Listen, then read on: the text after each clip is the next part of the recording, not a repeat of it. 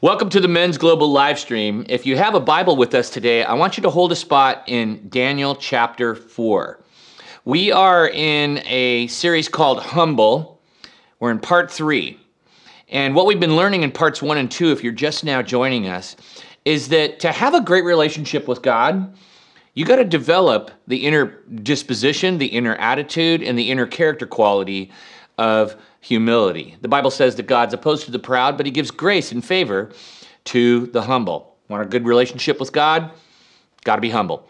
Secondly, we need to develop humility because to fulfill the vision that God has for us, which is to become like Christ, Christ was the strongest and most humbled man to ever walk the planet. So God's vision for our lives, his end game is to help us become like Christ. We can't become like Christ and fulfill his vision unless we develop the inner presence and working power of humility. And then in part three, what we're going to do now is we're going to see that not only does humility give you a great relationship with God, not only is humility being like Jesus, but humility protects you, listen, from self destruction. I think even outside of people who who love Jesus or love the Bible, there's a, there's a saying that worked its way from the Bible into the common lexicon when it comes to people, humility, and pride. And it's this it's from Proverbs 16 18. And Proverbs 16 18 says, Pride goes before destruction, and a haughty spirit before a fall, right? A lot of times when we see someone get over their skis, think they know it all, we'll just say, hey, pride comes before the fall. Right? Where does that come from? It comes from Proverbs chapter 16. Right? It comes from the Bible. It comes from God's wisdom. And you know, to translate that and maybe to another way of thinking about it, it's first pride, then the crash. The bigger the ego, right? The harder the fall. All right. So that's what kind of we're learning in part three of Humble is we just want to see the connection uh, between humility and a great relationship with God, becoming like Christ, and how it prevents us from self destruction. Now, in the Bible, we see a loving creator who's committed to cultivating humility in his people. In fact, sometimes the whole reason he takes his people um, off road you might say, is because he wants to see what's in their heart. He wants to cultivate humility. And I just picked a little vignette from Deuteronomy chapter 8, uh, where the context is Israel is coming out of this off road experience called the wilderness, right? And this passage is a reflection on what did God want to use that time for? So we roll the film. Uh, Israel is about to enter the promised land.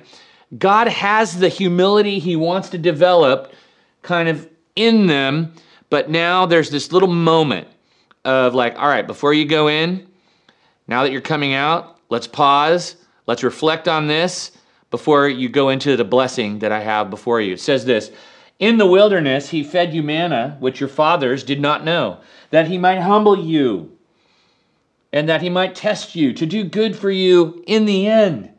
Otherwise, you may say in your heart, My power and the strength of my hand made me this wealth. But you shall remember the Lord your God, for it is he who is giving you power to make wealth, that he may confirm his covenant, which he swore to your fathers, as it is this day. It shall come about if you ever forget the Lord your God and go after other gods and serve them and worship them, I testify against you today that you will surely perish. Like the nations that the Lord makes to perish before you, so you shall perish, because you would not listen to the voice of the Lord. And so, what we see is God working with people he's in relationship with, God taking them through a process and literally taking them off road to prepare them for blessing. What's the key quality that needs to be there that he's looking for? It's humility. So let's unpack this real simply. Uh, what's God up to when he takes us off road. Number one, God will test your heart. The passage says, in the wilderness, right? He interrupts things, he delays things, he just he he takes you on a diverted path. Unplanned things happen, unwelcome things happen. And listen, if if God's in control and he's allowing it to happen, there's a purpose. And one of his main purposes before he blesses his people, before he blesses you and I, is he wants us to have the character in there to manage the blessing. So, what's the character quality he's seeking to develop, testing us, looking for? It's humility. So, God will test your heart. Second, and it relates to what I just said, God will teach you humility. In fact, that's the revealed purpose of God taking his, his people off road. It says that he might humble you, you know, that he might test you, right? To do good for you in the end. So you see that, you know, just like parents do things and work with their kids so that in the end, when they when they're when they're older and when they encounter other situations they'll have what it takes on the inside to manage it. So parents take their kids through a process. Maybe they make them stay committed to something they wanted to do or maybe they don't let them out of a situation easily or just give them what they want right? God is the best father of his children. And what he's doing is he's taking them through a process right and he's teaching them humility that he might humble you to do good for you when? In the end. So it's all about character development, developing their inside. So God will test your heart, He'll teach you humility. Number three, what we learn from this passage in the Bible is that God will thwart your progress. If He's not seeing what He needs to see, He's not going to let you progress into a space without you being equipped with what you need. In this case, humility, right? That's what a good coach does. That's what a good drill sergeant does. That's what a good parent does. You don't go send people into blessing where they are unable to sustain it. You don't send people into war unprepared where they're not going to get the victory. You know, good coaches, good trainers, a loving creator and heavenly father. He's going to thwart your progress if you don't get this humility thing down because he loves you, right? And he wants, when you enter into that space of blessing, you can manage it. In fact, that's what we're going to talk about next time. Number four, God will take away your mantle, right? He'll take away your mantle. Now, Israel, the promise of Israel is that they were going to bless the world, right? Gave that promise to Abraham through you. You're going to you're going to bless the world. You're going to bless many nations. Your seed's going to go everywhere. The glory of God is going to come through my people, and you're going to bless the world. But listen to what he says to his people, even after that blessing. He goes, I testify against you today that you will surely perish, like nations that the Lord makes to perish before you. Isn't this interesting? What's good for the goose is good for the gander. God wants his people to manage their influence well, if they don't have what it takes, he's going to take away their mantle. Now, some of you are wondering, like, okay, mantle, I've heard that word, mantle. Well, biblically, me, it means, you know, a role and responsibility that's given to you by God. Your influence for God that's given to you, right? So God gives us gifts, talents, position, place to influence, to be salt, to be light, to be an aroma of Christ, right? And if we don't get this humility thing right, right, he just takes it away, right? If we don't have the right inner disposition, right? So, this is how God works with his people. We're going to see how that translates into the New Testament as well here at the end of the study. But for now, I just want you to see the way God works with his people. Another little vignette is in Leviticus 26, just so that you can see that God is consistent in this idea of testing our hearts, teaching us humility, and maybe even thwarting our progress to get the job done, taking away our mantle. It says this in Leviticus 26 God working with his people, he says, I will also break down their pride of power. Okay. Doesn't mix words. I will also make your sky like iron and your earth like bronze. The heaviness. Your strength will be spent uselessly. Going to be spinning your wheels. For your land will not yield its produce, and the trees of the land uh, will not yield their fruit. You know that term, I think I just said it spinning your wheels, right? Yeah, you can run ahead of the Lord. Yeah, you can run ahead of the Lord in pride. You can think you know better and not listen to the voice of the Lord your God. But guess what? If you're in relationship with Him, God's going to break that in you. You can't be in a relationship with God and operate with what the Bible calls your pride of power, right? It's you placing yourself above Him. I know better. I got this, right? No, not when there's creator and created. And so God says, you know what? You want to borrow trouble? You want to spin your wheels? I'll let you do that. And sometimes parents, we know we do that. We're like, mm, okay, right? You're going to spin your wheels. You're not going to. Why? Because the parent sees the beginning from the end, knows the process, and knows that if a child acts in pride, they're going to bloody their nose, run into the wall, spend their energy uselessly. A parent knows that activity without insight, right, will be the tutor, and pain will be the result. God does too, right? And there's some of you that are listening to me talk right now, and you're like, mm, that sounds familiar. I feel like I'm kind of spinning my wheels. Life is super heavy. Well, then you got to do a little humility check and you got to do a pride check. And maybe God's trying to break the pride of your power. Like you were so sure that you were sure that you just ran way ahead of God. And in humility, haven't surrendered whatever it is you're seeking to the Lord and asking, hey, is this where you want me to do? Is this what you want? And putting Him first and humbling yourself, as we learned in part one, under His mighty hand. So, if we're going to write a headline, and that's what I'm trying to do in part three for you uh, on this theme of how humility protects, I would say it's this a humble spirit before God eliminates opposition from God and self destruction. A humble spirit before God, that's key, all right? That's the context. It's not just a humble spirit, it's a humble spirit before God, eliminates opposition from God and self destruction. Versus what?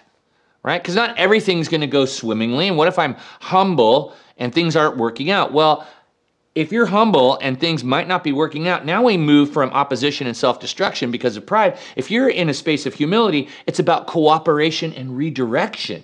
That's positive, that's a net gain.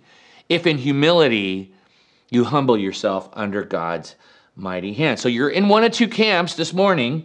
You're either operating in pride and you're experiencing God's loving opposition, right? And self destruction that comes from pride and being God little g, right?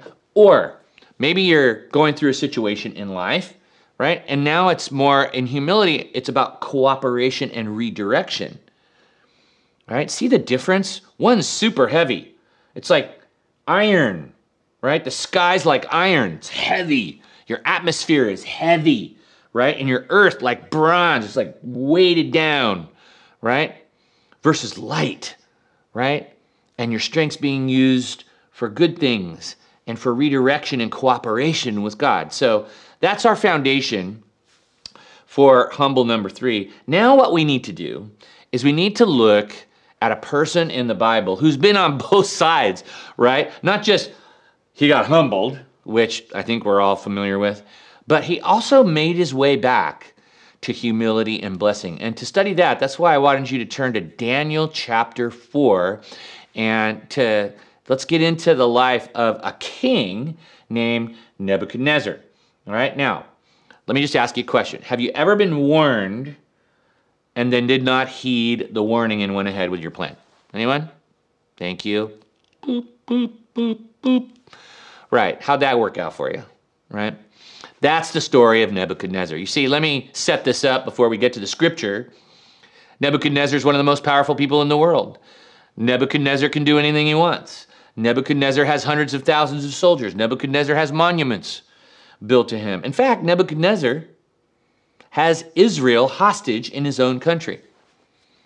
To teach them humility and to listen to the voice of the Lord once again in their history, Israel goes off in pride. They do what they want to do. They worship other gods. And God says, okay, I'm going to put you captive into another country, the country of Babylon. Nebuchadnezzar's the king. Right? And so Nebuchadnezzar takes the best young men of Israel, the smartest, the best looking, the most athletic, the most intelligent, and he starts training them in the ways of Babylon so they're in his court. Right? Then he has a dream. And the dream is about a big tree. It's, it's, it's influential, it's solid, it's tall, it's strong. And then an axe is laid to the foot of that tall, solid, big, visible tree.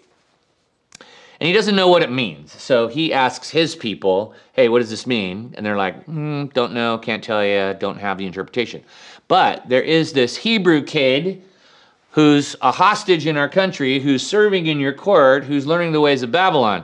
It's like, go get him. So Daniel interprets Nebuchadnezzar's dream, and he basically just says, You're the tree, you're going to get chopped down by God until you humble yourself before Him and acknowledge the Most High God. All right. So there's the warning. Now we pick up the story and we roll the film in Daniel chapter 4, verse 28 through 33. All this happened to Nebuchadnezzar the king. Twelve months later, he was walking on the roof of the royal palace of Babylon. The king reflected and says, Is this not Babylon the Great, which I myself have built as a royal residence by the might of my power and for the glory of my majesty?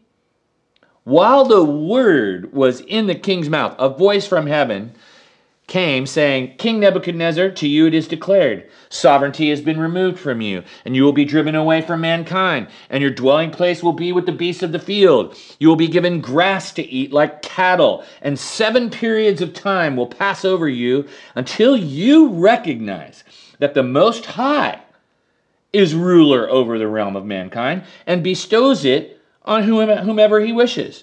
Immediately, the word concerning Nebuchadnezzar was fulfilled.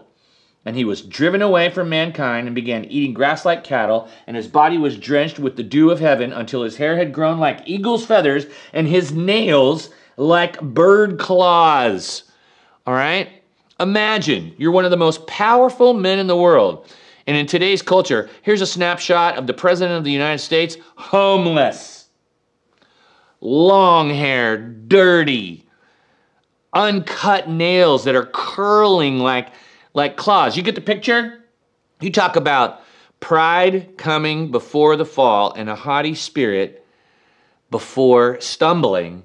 Man, this is the picture. And we have to study this, all right?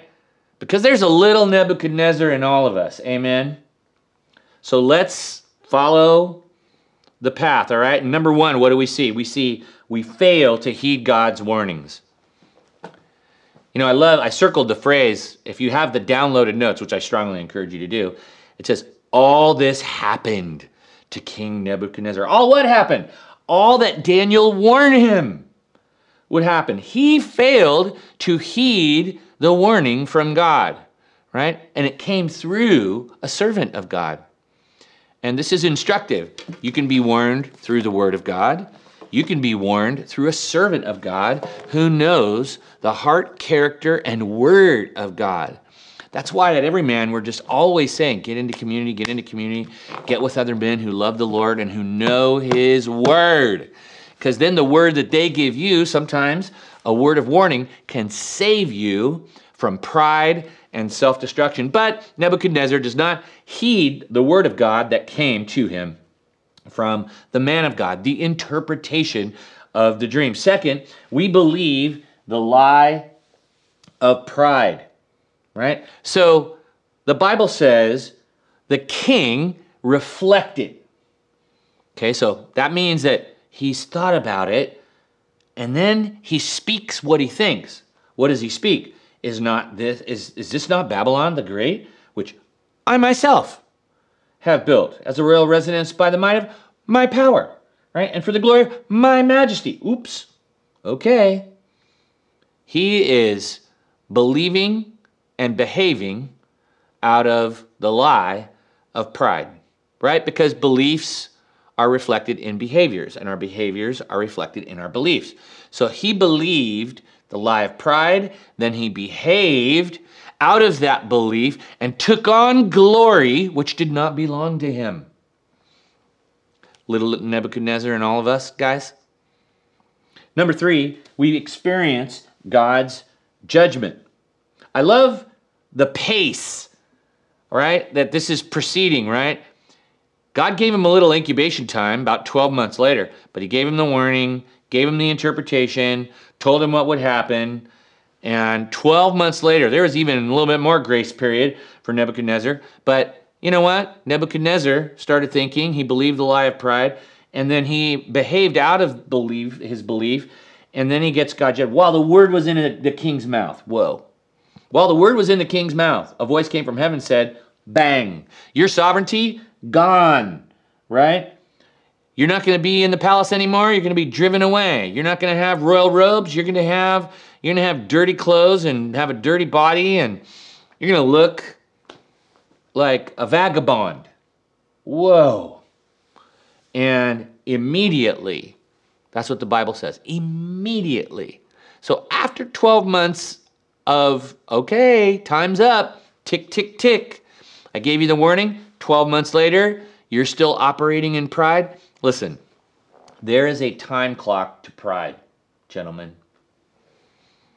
There is a time clock to your pride. And because God loves you, He'll give you some grace, He'll give you some time to think about it. When it comes to your surrender of your life, of the plan for your life, of the plans that you have, your relationships, your business, your work. If you want to run ahead in pride, like Nebuchadnezzar, if you want to be a, a, a little nebby, you can do that. And God may give you a little grace period, but I'm telling you now that if you don't turn from that pride, if you don't acknowledge the Most High, if you don't humble yourself under God's mighty hand, get ready for some opposition and some self destruction because God loves you. Right? Number four, we receive pride's promise. We receive pride's promise. Pride promises pain. Destruction is painful. Falls hurt. Right? Cement is hard. Just think about your kids when they fall. Man, hurts. They cry out. It's painful. They need comfort, right? And when warning and wisdom isn't heeded, right? So we can give a warning and wisdom is given. When that's not heeded, guess what becomes the teacher and the tutor? Pain. So it's only when the pain of the circumstance exceeds our fear of cooperating and humbling ourselves before God that we start to listen, right? So what we want to see is that there's a process that God has Nebuchadnezzar in, and I see this this this super story, right? He's a king. He he conquers another country. He brings prisoners to his country. There, there are servants from that other country that he's holding prisoner that he wants to train up all the good eggs and the smart people and the handsome and strong in his court. Man, God's got a purpose for this guy. God loves King Nebuchadnezzar. God loves the Nebuchadnezzars of this world. Never forget that. Don't pre qualify anybody. Here's a guy who is lifted up in pride at the highest level, God loved him enough to put Daniel in his life, to give him a warning that now is being fulfilled. So there's the beginning of the process, the dream and the warning, the middle of the process, the pride response, and the pride outcome. Mantle gone. But now let's look at the conclusion. Look at this next the way back to humility and blessing for Nebuchadnezzar.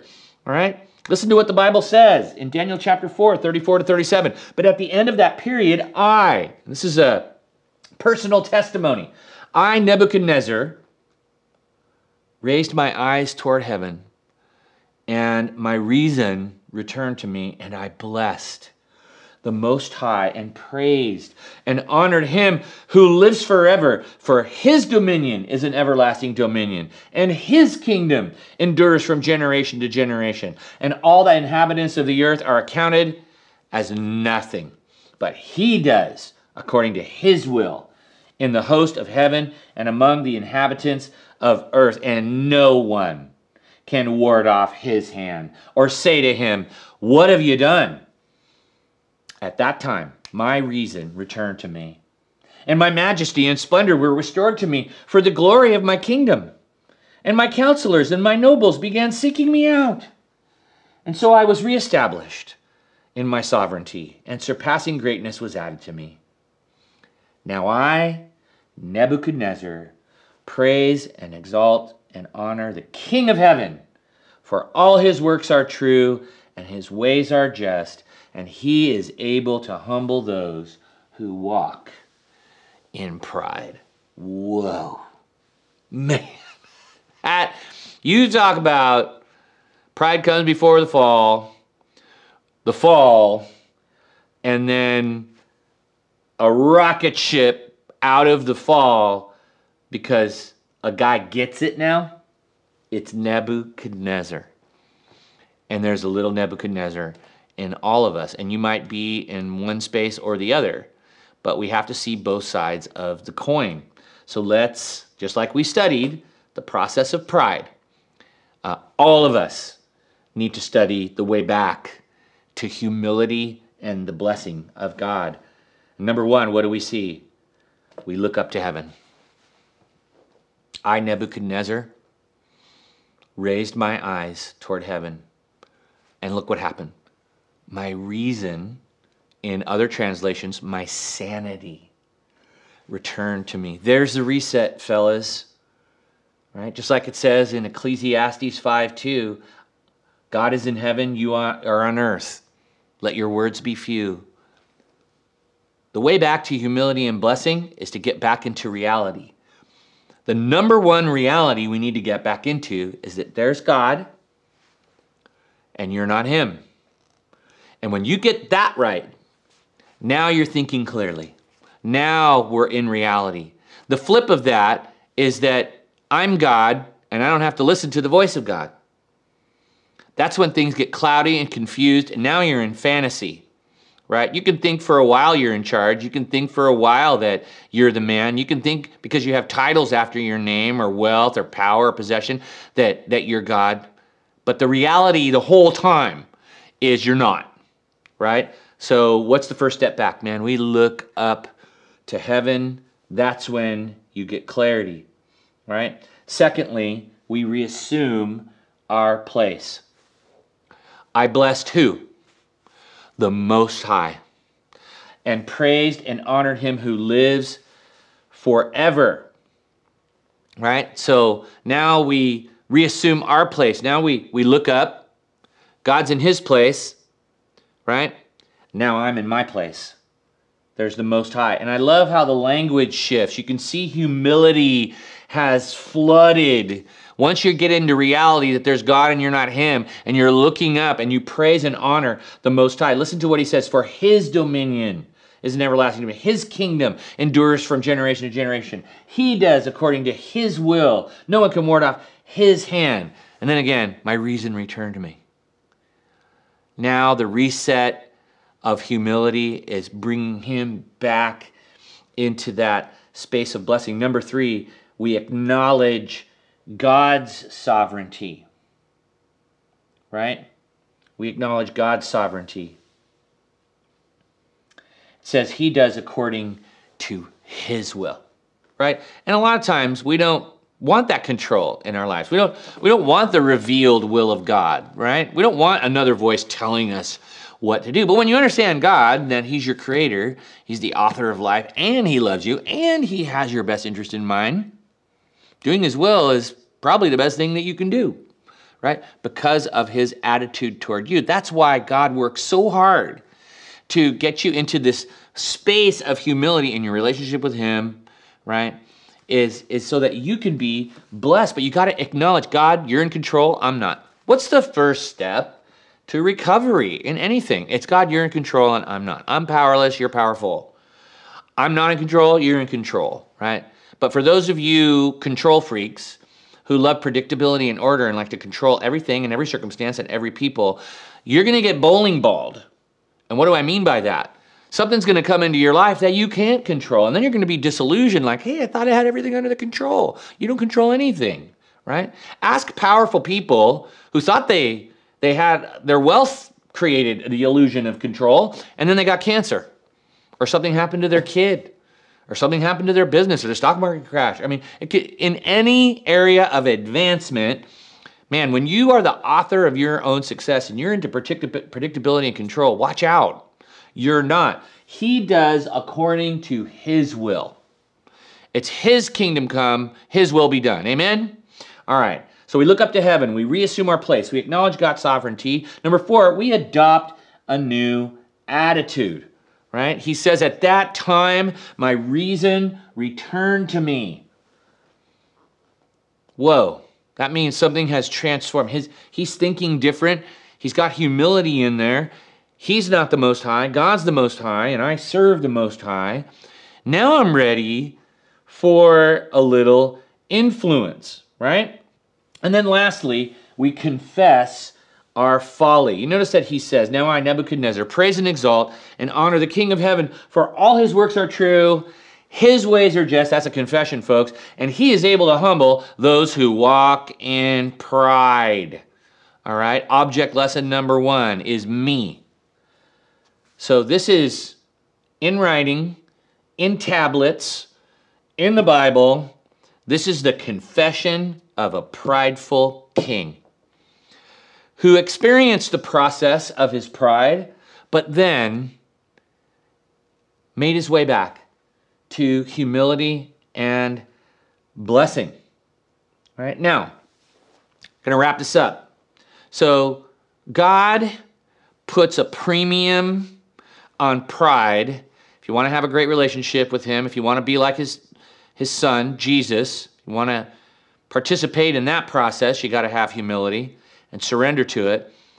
And if you don't want to be opposed and self destruct, you're going to need humility, humble. Now, the king of heaven, the true king of heaven, not King Nebuchadnezzar, the king of everything, the king of the universe, what does he say when he leaves heaven and comes to earth? He says this Matthew 23 12. We're going to put it on the screen. Whoever exalts himself shall be what? Humbled. But whoever humbles himself shall be exalted. Right? So, You know that commercial? I think it's a Dos Equis commercial. Stay thirsty, my friend. Okay, I'm the Bible. God is telling us right now, stay humble, my friends. You want blessing. You want prosperity. You want a great relationship with God. You want to become more like Jesus. Do you want to stumble less, right? And cooperate and redirect and be led perfectly more? Okay? Got to work on humility, and we don't have to we don't have to look very far. All we need to do is to read this passage, Daniel chapter 4, verses 34 to 37, and look up to heaven. Take your place. You're the created thing, not the creator. You're the clay. You're not the potter. You're the sheep. You're not the shepherd. You're the branch. You're not the vine. Okay? You're the servant.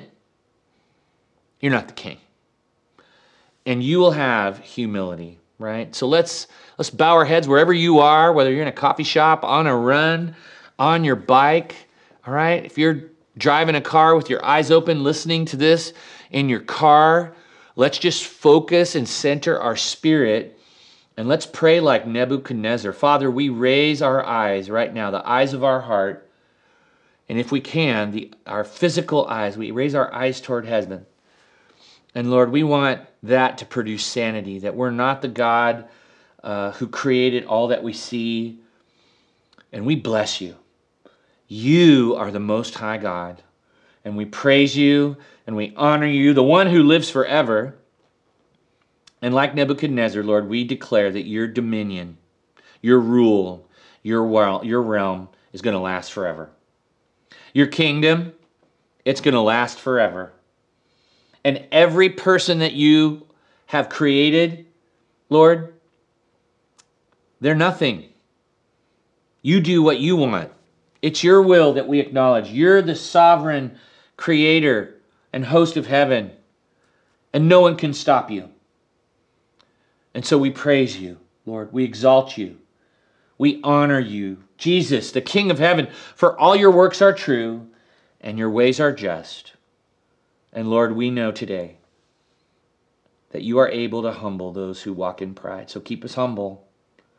Help our vision of you and our view of you to always be at the forefront of our minds because if that if that is true, Lord, if we're if we're always before you and walking before you, then we won't experience your opposition and self self destruction, Lord.